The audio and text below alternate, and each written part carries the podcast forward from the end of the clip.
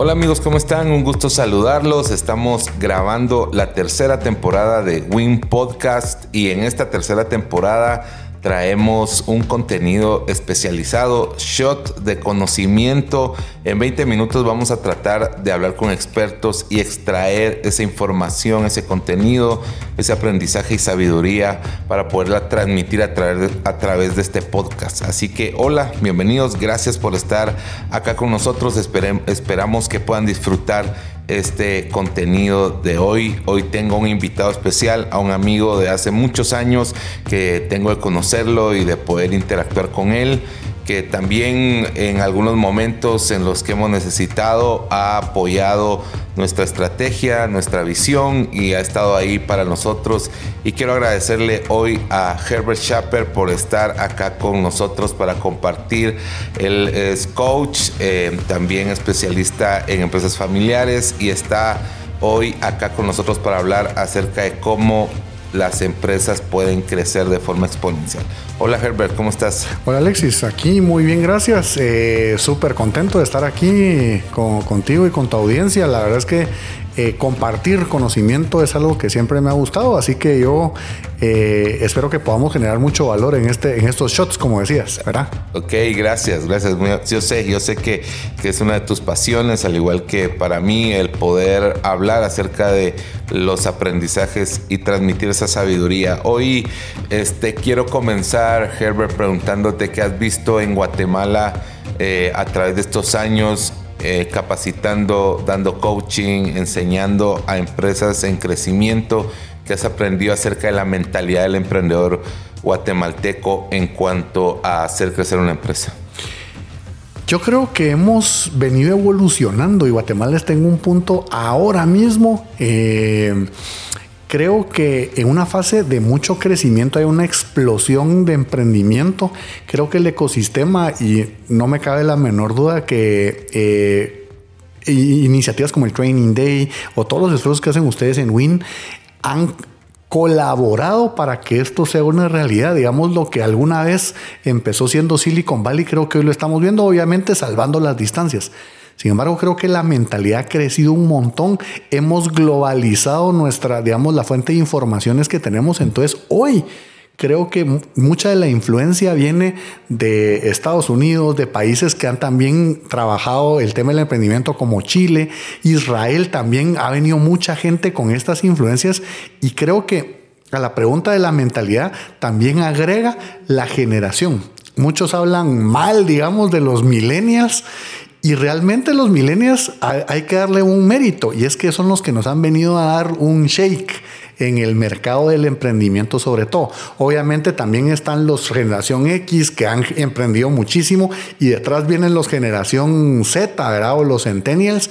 Pero creo que esa, digamos, ese involucramiento de las generaciones jóvenes ha venido a cambiar muchísimo, no solo el saber de que se puede emprender en Guatemala, han habido muchos vehículos que lo han, que han logrado que se, que, se permita que eso que sea una realidad. Y, finalmente, pues, esa, lo, que decías, Alexis, la mentalidad exponencial. Yo siento que nosotros en Latinoamérica y Guatemala no es la excepción. Teníamos una mentalidad de mucha escasez. Es que somos un país pequeño, somos un país tercermundista, pero hoy creo que estos mismos fenómenos han creado una mentalidad de abundancia y la abundancia te lleva casi por necesidad a la exponencialidad y en ese crecimiento decir sí se pueden hacer cosas. Hoy podríamos hablar de eh, ejemplos y estoy seguro que, que tendrás también ahí dentro de tu inventario de gente que ha hecho impacto a nivel mundial y que ha salido de Guatemala. Entonces yo creo que esa mentalidad hoy está muy, muy en boga aquí en este, en, este país. Sí, en línea, en línea de la mentalidad, me, me recuerdo que hace unos meses hablé con un emprendedor, un fundador de una de las empresas que está cerca de nosotros y me dice, yo fui a un training day en el 2018, invitaron a Ketan de Inglaterra y me dice, él habló de la, de, la brecha que hay para poder pasar, que las empresas pasen el millón de dólares de facturación anual. Y él decía que un principio era dejar de pensar en crecer entre el 1 y el 10%, que era el promedio de lo que las empresas creen que pueden crecer, y empezar a pensar cómo crecer de un 10 a un 100%. Entonces él me dice, solo cambiar ese pensamiento, solo cambiar y el decir, ok, el otro año no vamos a crecer un 8%, vamos a crecer un 50%. Solo el hecho de pensarlo me hizo actuar diferente, me hizo creer, me hizo hacer acciones, me hizo trabajar más para poder crecer y mi empresa empezó, empezó a crecer más desde ese momento. Pero fue una pequeña cosa que cambió, ¿verdad? Un pensamiento, una forma de pensar. Y para vos, Herbert, esto es, eh, obviamente es más allá de solo pensar en que puedo lograrlo. Eh, las estrategias, las, la forma de crecer exponencial es posible en, en Latinoamérica, en, Guatemala? Definitivamente súper posible. Me, encanta esa parte y voy a empezar por ahí por la mentalidad. Por supuesto, tiene que tener una visión. Yo como coach no podría eh, dejar de mencionar el hecho que la forma en la que pensamos y la forma en la que hablamos nos conduce a nuevas realidades. Por supuesto, y como lo dijiste bien, eso no lo es todo. Hay que hacer ciertas cosas. Y hoy yo veo muchos jóvenes que empiezan un emprendimiento diciendo yo quiero llegar al mío. Casi que cuando, desde que están desde cero, empezar de cero a uno, porque ven que eso es posible. Ahora, esto no solo es de echarle ganas y de tener buena voluntad, es de tener ciertos pasos que te llevan hasta ahí. Entonces yo eh, estuve certificado en una metodología que a algunos emprendedores ya, ya les es muy familiar, que se llama Scaling Up. Y para mí, el libro de ese mismo nombre, que está en inglés y en español con el mismo nombre, Scaling Up, eh, refleja cuatro áreas que son fundamentales para el crecimiento y que no tenés que dejar de ver. La primera es tener una buena estrategia, es decir, la estrategia entendida como una idea ganadora que te va a ser diferente de lo que existe en el mercado. Ahora, no porque sea diferente, ya eso es lo mejor. La segunda cosa es el de ejecución, porque muchos dicen es que esto no existe, sí, pero no existe, tal vez por algo no existe, ¿verdad? No, no, no, no porque sea diferente va a ser ganador. La ejecución de esa idea y tiene que ser una ejecución muy disciplinada de cómo vas a llevar esa idea a la realidad. Eh, Simon Sinek en uno de sus libros decía que hay dos tipos de personas, los visionarios y los ejecutores. Walt Disney tenía esa, esa, ese componente, que Walt Disney era el visionario y su hermano el ejecutor. Eh, también está el ejemplo de Steve Jobs y Wozniak, el ejecutor y el visionario. Entonces siempre tiene que haber alguien que esté velando por la ejecución. No puedes vivir sobre la visión porque si no estás en una nube. Yo conozco muchísimos emprendedores que viven en una nube pero nunca hacen nada. Entonces la ejecución es la segunda cosa. La tercera, y creo que por ahí hubiera empezado, es el equipo de trabajo con el que vas a, con el que vas a implementar tu emprendimiento. Tenés que saber que tenés que tener a la gente correcta, en el asiento correcto, haciendo lo correcto. Hoy que, y, aquí voy a hacer un pequeño paréntesis, me permito eh, también hacer referencia al tema del capital privado actualmente, digamos los venture capitals que hoy están emergiendo. Lo primero que te preguntan cuando te van a financiar, ¿qué es? ¿Quién es tu equipo? No te preguntan cuál es tu producto, qué tecnología tenés, no. Es quién lo está ejecutando. Y casi, casi, sin pensarlo, si no tenés un buen equipo, no te dan, no te dan fondos. Entonces, eso me lleva a la, a la cuarta cosa, que es el flujo de caja. No solo es tener el fondo, digamos, cuando un emprendimiento empieza ya con un fondo, digamos, eh, levanta capital y tiene el capital, el tema es cómo administrarlo de una buena forma.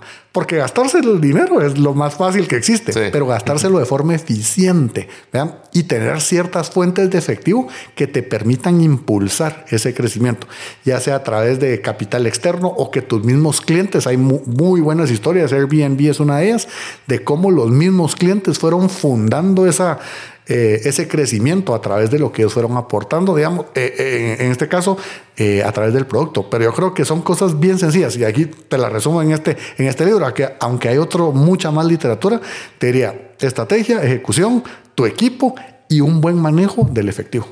Genial, genial, buenísimo. Mira, este, hablando de, del tema de formar un equipo, creo al igual de como lo planteas y lo dicen los libros eh, y los expertos, eh, formar un equipo es fundamental, pero también por lo mismo es de las cosas más difíciles que, que hay, ¿verdad? O sea, el poder mantener, retener a las personas correctas, este, lograr tener a personas que tengan la actitud, que se identifique con tu visión. Eh, ¿qué, has visto, qué errores has visto que se, se cometen en este punto y cómo lo resolverías? Buen, buenísima pregunta. Fíjate que yo soy ingeniero en sistemas de profesión, pues hoy me dedico al coaching y veo que el sistema más complejo que he conocido hoy es el ser humano, ¿ah? pero es el ser humano interactuando con otro. Entonces, como lo decías, es justamente el tema de los equipos. Eh, errores que he visto es buscar gente basado en lo técnico, en habilidades técnicas. Es decir, yo estoy levantando un estudio de software, por ejemplo, y quiero a los mejores developers o a los mejores programadores. Ojo, puede ser de que técnicamente vayas a levantar un buen, un buen producto, pero sí es cierto que el fit de la cultura es súper importante. Vos lo mencionaste y creo que ese es uno de los errores más importantes. Es contratar gente que no esté alineado a tu visión de vida. ¿Por qué? Porque va a estar empurrado, va a estar enojado, o sea, esto no me gusta. Va a tener un tipo super pilas, pero no va a estar alineado a lo que vos querés y a tu cultura. Entonces, eh, es fácil que eso pase. Es ese es yo creo que lo más común y lo más tentador, porque yo digo, tal vez tengo al alcance a la mejor persona con habilidades eh, o competencias muy buenas para el o que está funcionando en otro lado. O que está funcionando en otro lado. Este también, cabal, es otro de los, de, los errores y creo que va a venir a funcionar exactamente igual.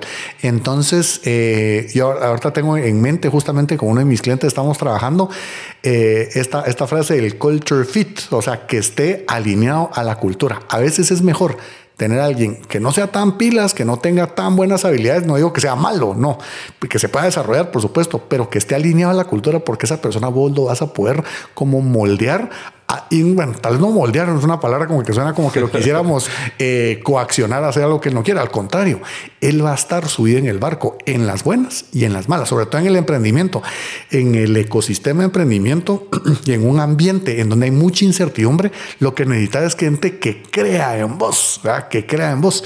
Y eso me recuerda otra vez a Simon Sinek, que, que esté alineado a tu por qué, porque entonces cuando está alineado a tu por qué, todos los combos van a salir. Sí. Buenísimo, buenísimo. Hay otro punto importante, Herbert, que no quiero dejar pasar y es, y también lo mencionaste, en, y es el tema financiero. La mayoría falla o fallamos al, como emprendedores en eh, manejar bien las finanzas y tal vez no sos experto en, en, el tema financiero, pero me gustaría preguntarte en, en cuanto a tu experiencia visualizando fundadores, cómo se resuelve este tipo de problemas en temas financieros. Hablabas un poco de, de, lo que hoy también ya hay pasando en Guatemala, desde Capital Semilla, eh, fondos de inversión, eh, organizaciones que están inyectando capital semilla a empresas. Em, también hay ángeles inversionistas, está Venture Capital en Guatemala se está formando ya un ecosistema de inversión. Pero ¿cómo se resuelve este tipo de problemas al inicio de un negocio? Excelente. Lo voy a simplificar solo para efectos de, exponerlo porque no es simple, no es simple el asunto, pero digamos que tenés dos caminos. O tenés, alguna fuente de, financiamiento externo, las que mencionaste, ¿verdad? Cualquiera de estas, eh, capital privado, venture capital. Eh, un banco. Un banco puede ser incluso, ¿va? Cualquiera.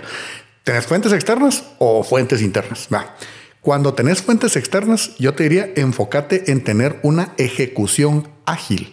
¿Por qué? Porque ese dinero lo tenés que hacer rendir de forma muy rápido. Es decir, cualquiera de estos que te presten, ¿verdad?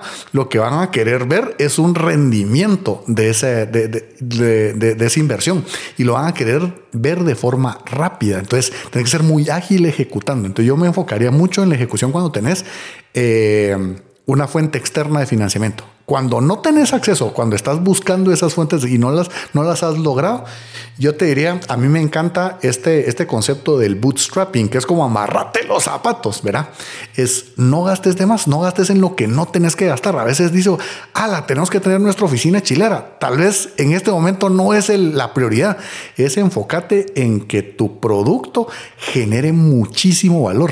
Y entonces este bootstrapping lo que te dice es agarrar pedacitos de tiempo en donde vas probando tu, como probando tus hipótesis y vas como generando esta, digamos, este efecto de bola de nieve, pero a través de utilizar los menores recursos, es decir, este es el concepto de eficiencia, los menores recursos para poder entregar muchísimo valor. Y hay un, hay un concepto que es una masiva o una masiva cantidad de valor, ¿va? Es eso, con pocos recursos generar una masiva cantidad de valor, porque eso es lo que te va a ir impulsando. Pero a mí me encanta la estrategia para que los que son así más inquietos investiguen el tema de bootstrapping. Amarrate los zapatos y echa punta.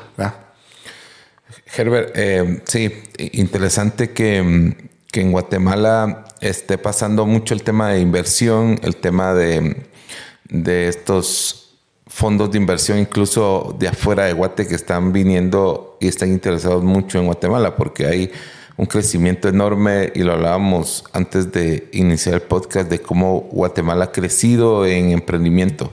Pero para vos estamos listos ya para que, en cuanto a lo que has podido ver, estamos listos ya para empezar a tener más negocios.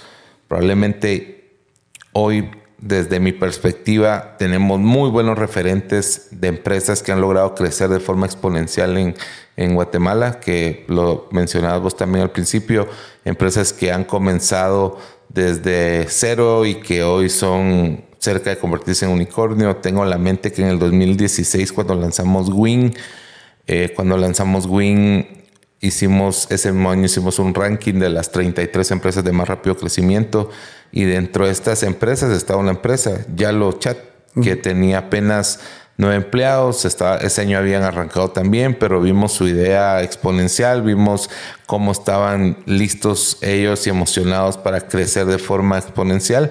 Entonces salieron dentro de este ranking, años después se convirtieron en una empresa que levantó millones de dólares, 50 millones de dólares el año pasado pero estamos listos para que esto empiece a pasar más, para que este tipo de negocios eh, y este tipo de cosas empiecen a pasar en, Guatemala? Y si no, ¿qué cosas crees que deberían de empezar a pasar más?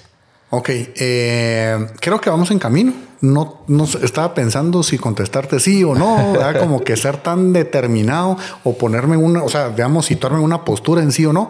Yo creo que vamos en camino, hemos desarrollado muchas capacidades y cada vez yo veo más esas historias, ¿verdad? Eh, yo también he sido catedrático de universidad y veo como los, los chavos andan ya muy inquietos en, en poder hacer este tipo de cosas. Entonces, en cuanto a competencias, en cuanto a equipo, o sea, perdón, en cuanto al talento humano, creo que lo tenemos, o sea, tenemos muchas de, las, de, los elementos y vamos en ese camino. Ahora, ¿qué es lo que nos hace falta? Y probablemente es un tema que eh, esté poco dentro de nuestro control, aunque podemos incidir a través de ciertos actores, el tema político. Digamos, la certeza jurídica y política de que nos, digamos, de que podamos tener una plataforma para inversión, por ejemplo.